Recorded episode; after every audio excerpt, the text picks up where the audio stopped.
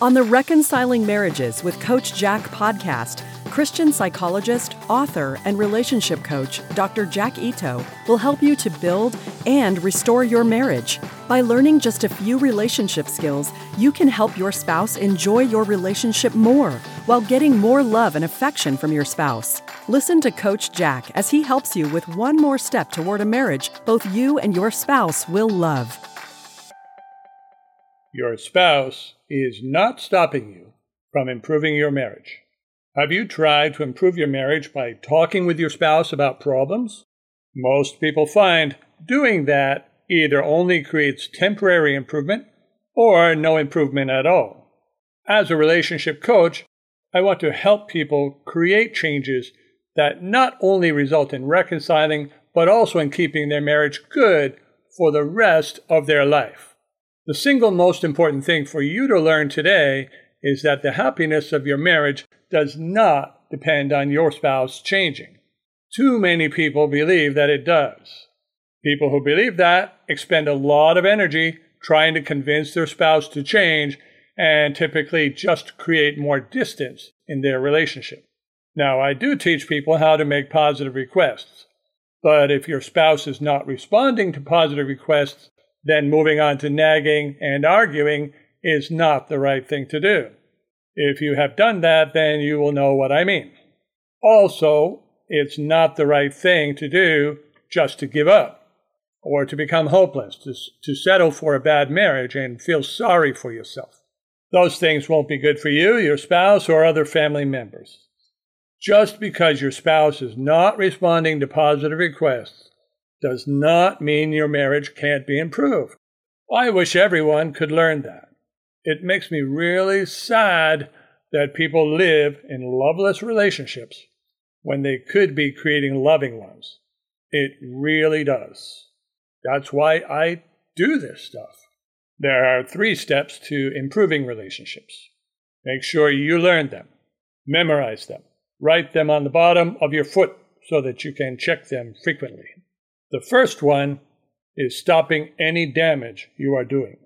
The second is using behaviors which help your spouse to enjoy your relationship. The third is using good boundaries for any damage your spouse is doing. These steps are consistent with the Bible. These steps work, but in order to work, they must be done in order. The only exception I would make to that is if your spouse is doing something severely damaging, such as cheating or being abusive. In those cases, you must start with boundaries. However, the other 2 will still need to be added if the relationship is to be rebuilt. There is no way to have a consistently good relationship without all 3 of those steps. Today, I want to help you with 10 things you can do for steps 1 and 2. I do have other material on using effective boundaries, which is step 3. Number 1.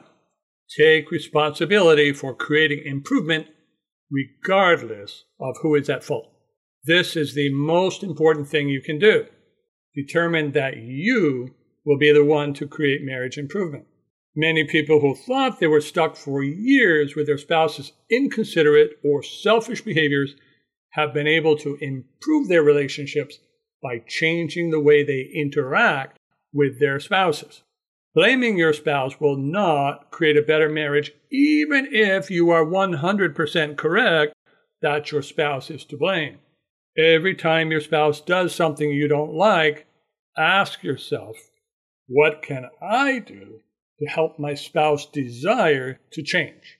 For example, if your spouse doesn't spend time with you or doesn't prioritize you, ask yourself, what can I do to help my spouse want to spend more time with me or want to make me a priority?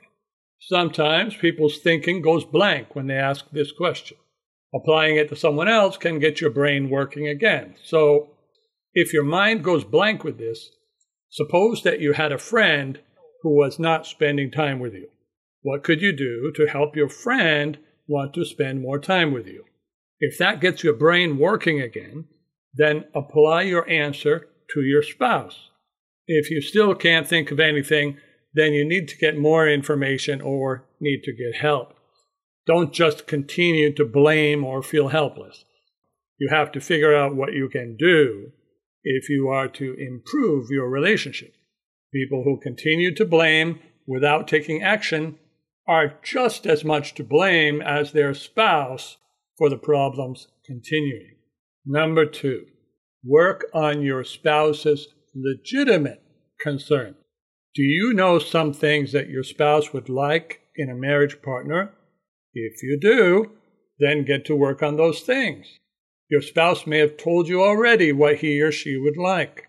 Your spouse's previous requests and complaints may help you to figure out what changes you could make. Don't expect instant improvement when you do these things.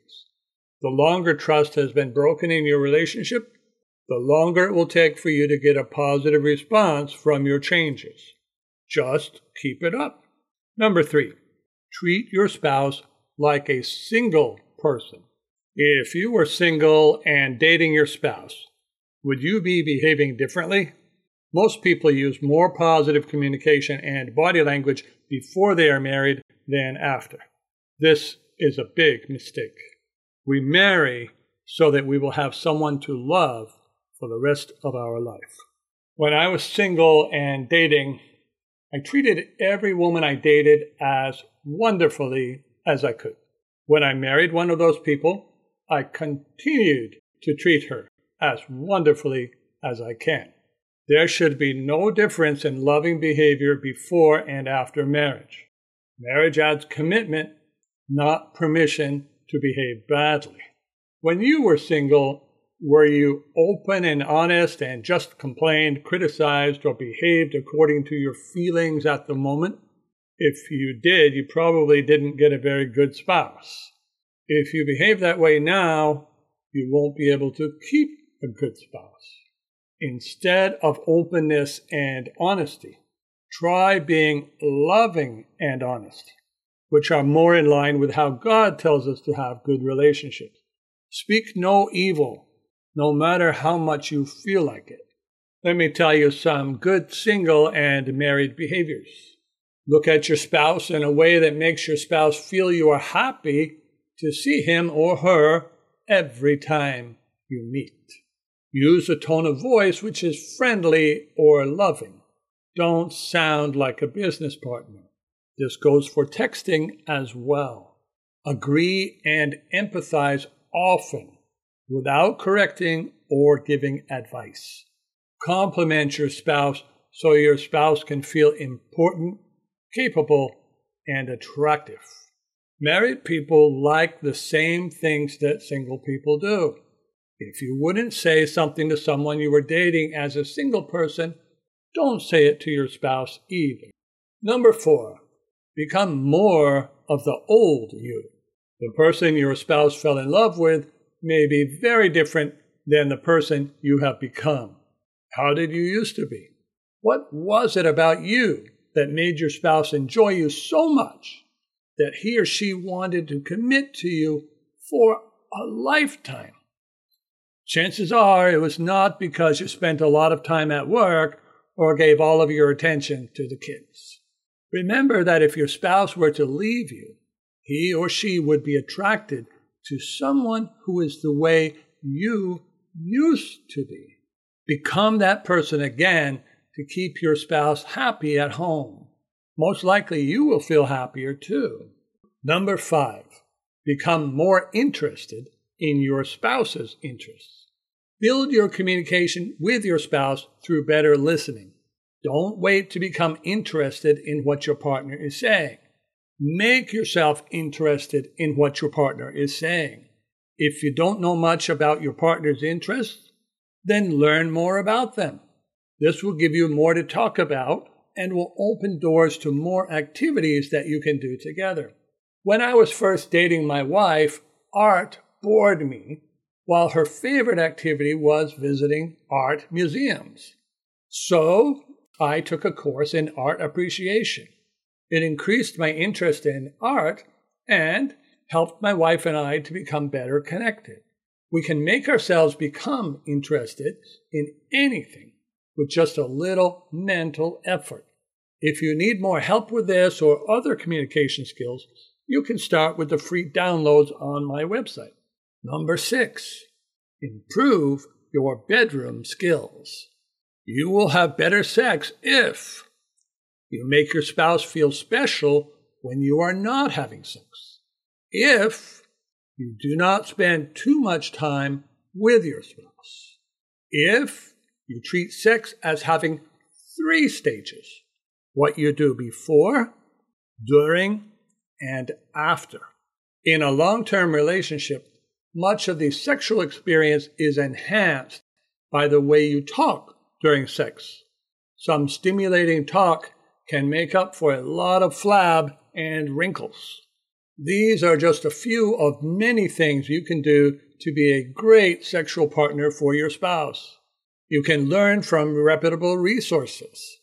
I have been asked many times for how to find such material.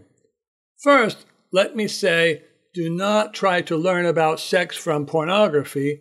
It is damaging, as all sinful things are. Some people do need video help for having better sexual performance. You can search for Better Sex for a Lifetime video series. I'm not endorsing these videos, nor do I own them.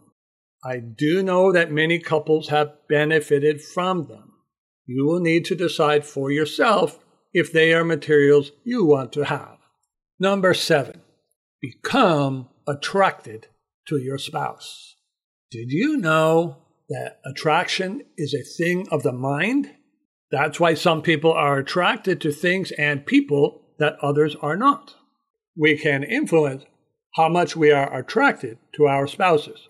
We often do those things when we are single and dating, but we can do the same things in our marriage.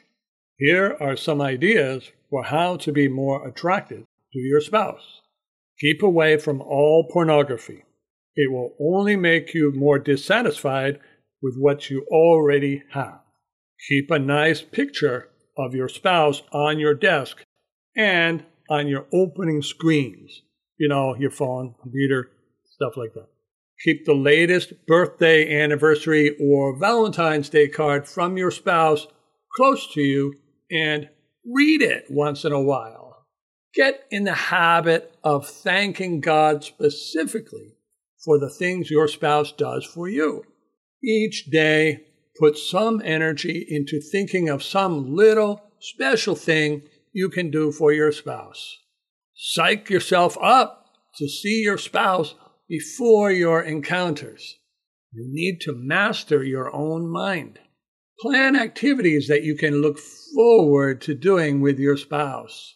Every time you think of a negative thing about your spouse, tie a positive one onto the end of that thought.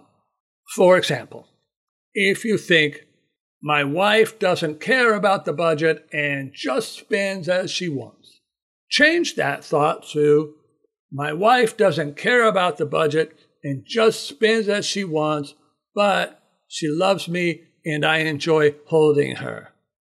The more you can think of your spouse as wonderful and the more effort you put into it, the more attracted you will be to your spouse. You can become 90 years old with a shriveled up old spouse and still see them as beautiful if you can be this way. Number 8, recognize and change your marriage script. Are you following a pattern that was established by your parents? Is that pattern appealing to you? It is your marriage. You can have it any way you want. Rewrite your script. It won't feel natural, but if you can put in your relationship what you want to have, you will never have a midlife crisis. Being your natural and genuine self means not breaking free of habits that may be preventing your happiness.